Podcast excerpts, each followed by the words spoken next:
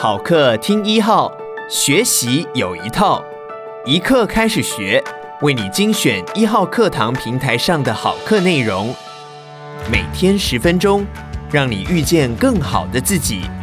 请听乐活理财大叔施生辉的安心理财课。大家好，我是人称最乐活的理财专家施生辉施老师。这一集的主题是千万不要相信长期的复利效果。听到这个题目，我想所有的财经系教授肯定都说我大错特错。复利效果是投资学上最重要的观念之一，所有念商科的朋友一定都懂，而且也相信它是完全正确的。我不是对复利效果有任何的怀疑，也相信这些数学的计算绝对不会错。我只是对长期的复利效果里的“长期”这两个字有所保留而已。或许听众朋友里还有些人并不知道什么是复利效果，所以我要先花一点点的时间来解释。例如，你今天拿出一百万元来投资，假设一年的报酬率是十趴，所以一年后你就可以赚得到一百万元的十趴，也就是十万元，加上原来的一百万元，你的财产就变成一百一十万元了。这时候你有两种选择，第一种选择。是把赚来的十万元领出来，存到别的地方去，继续用原来的一百万元来投资。假设第二年的报酬率还是十趴，所以你又赚了十万元。两年加起来，你总共赚了二十万元，连同原来的一百万元，你的财产变成一百二十万元。这种获利的方式，我们称为单利，单数的单，或者是说简单的单。第二种选择是不要把赚的十万元领出来。而是再加上去，也就是变成拿一百一十万元来投资。假设第二年的报酬率还是十趴，所以一年后你就可以赚到一百一十万元的十趴，也就是十一万元。把第一年赚的十万元加上第二年赚的十一万元，两年加起来你总共赚了二十一万元，连同原来的一百万元，你的财产就变成一百二十一万元了。这种获利的方式我们称为复利。复数的复，或是说复杂的复，你有没有发现复利的结果是二十一万元，比单利的结果二十万元多了一万元？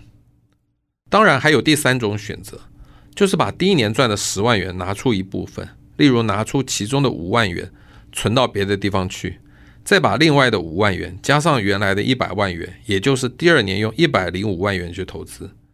不过，为了解释方便，我接下来还是只用第一种和第二种来做计算。我想要是继续像这样一年一年的算，算到二十年之后，大家肯定都睡着了。我现在就把二十年后单利和复利计算的结果告诉大家。假设每年的报酬率一样还是十趴，单利的结果很简单，也就是每年都是赚十万元，二十年总共赚了两百万元。加上原来的一百万元，你的财产会变成三百万元。那么复利呢？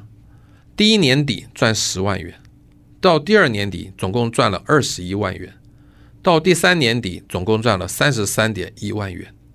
二十年后总共赚的是五百七十二点七万元，加上原来的一百万元，你的财产会变成六百七十二点七万元。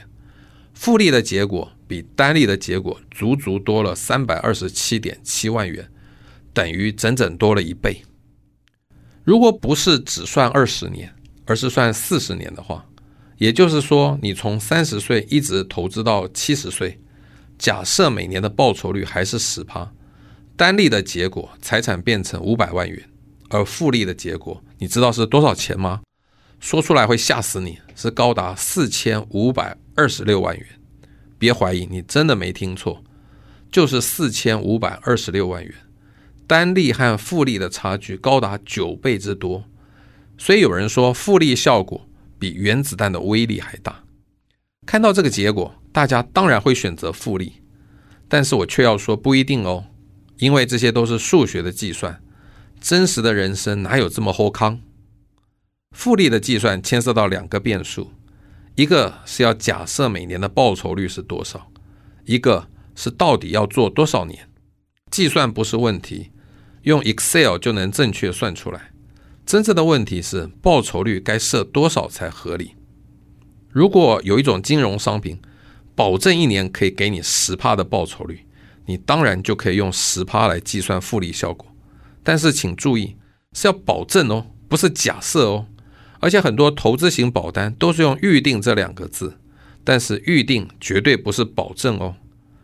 这里还要跟大家强调一个观念：如果这个世界上有这种保证十趴报酬率的金融商品，大家千万不要相信。这种报酬率只有老鼠会性质的投资公司才可能达成。它是用后面进来的资金来支付先前有投资的人，一旦资金不再进来，所有的投资都会化为乌有。然后都被公司的股东赚到口袋里去了。我认为只有定存利率才能作为计算复利效果的基础，因为一趴的利率是银行保证的。但是下一个问题是，能保证多久呢？说不定过两年剩下零点九趴，过五年剩下零点八趴，甚至十年后变成零呢？日本现在把钱存在银行里，不止没有利息，还要跟你收保管费呢，也就是利率还是负的哦。除此之外，你有没有想过，其中有一年不止没赚，还赔了呢？甚至不止一年赔，还连续两三年赔，复利效果就很难看了，说不定还输给单利呢。以前面的例子来说，假设前两年真的都有十趴的报酬率，到了第三年开始，你就是用一百二十一万元来投资，如果继续赚十趴的话，第三年你的财产会变成一百三十三点一万元。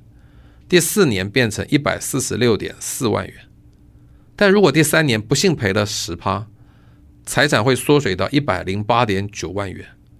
如果你还是想达成第四年财产要变成一百四十六点四万元的目标，第四年的投资报酬率不是只赚十趴就够了，而是要赚三十四趴哦。这个目标也太难达成了吧？或许你刚刚听的不飒飒，没关系，我只是要告诉你。只要有一年是赔的，你就要加倍努力才能补得回来，甚至不止加倍，还要加好几倍。如果连续两年都亏损的话，大概就补不回来了。这时候你会想，还不如用单利算了。接下来我们来谈复利效果该做几年。台股从一九九零年冲上一万两千六百八十二点的历史高点之后，一直到一九九六年才恢复元气。没想到两千年又碰到网络泡沫，再度大跌，好不容易慢慢涨回来。先是碰到了二零零三年的 SARS，然后又是二零零四年总统大选枪击事件，股市再度重挫，好不容易狂涨到两千零八年，又碰到金融海啸，投资人哀鸿遍野。在这十八年中间，总共碰到四次股灾，平均五年就来一次。所以复利效果怎么能用二十年来算呢？就算股市从二零零九年到二零一八年走了十年的大多头行情，我们也不该认为这是常态。这就是我这一集为什么说千万不要相信长期的复利效果了，尤其是不能相信“长期”这两个字。针对复利效果的不确定性，我要提出另一个观念，那就是应该把投资赚来的钱花掉。只有花掉，你才能真正拥有它。我建议你把它花掉，你可能会去买一些你一直想买的东西，或是去一个向往已久的地方旅行，或是拿来进修工作的技能，甚至作为买房的基金，这样都是有意义的事。但如果你相信复利效果，把赚的钱都在投入，万一有一天又碰到像二零零八年那么惨重的金融海啸，可能把赚来的钱通通赔光光了。不就是纸上富贵一场，什么都没有享受到了吗？接下来我举一个亲身经历来跟大家分享。在一九九零年股市大崩盘之前，股票投资真的是怎么买怎么赚。当时一年报酬率没有五十趴的话，根本就是不及格。如果当时计算复利效果，每年报酬率肯定至少会用二十趴来计算。